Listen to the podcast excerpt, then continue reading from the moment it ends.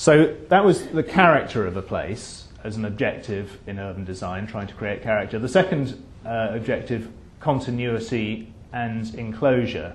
And this is perhaps the thing that went most wrong in the post war period, it's now thought, in how we built places on the sort of Corbusian model of objects in space.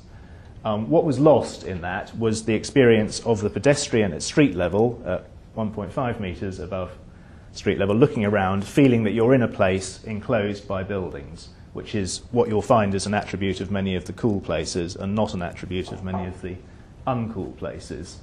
Um, represented here by a person whose mouth would clearly be improved by greater uh, continuity and enclosure.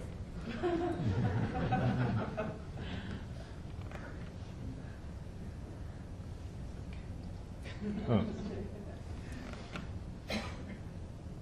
Okay, so you know a recent um, high quality housing scheme in uh, Harlow, the New Hall uh, development area, which is an extension to a new town, and interesting because the um, the original parts of uh, Harlow built in the in the post-war period, the housing there, um, some of it quite good actually, but sort of insofar as it it didn't quite achieve what it was trying to achieve. This, this thing about continuity and enclosure wasn't necessarily always so well understood, and I think it is understood better now, and we are getting better, better housing as a result.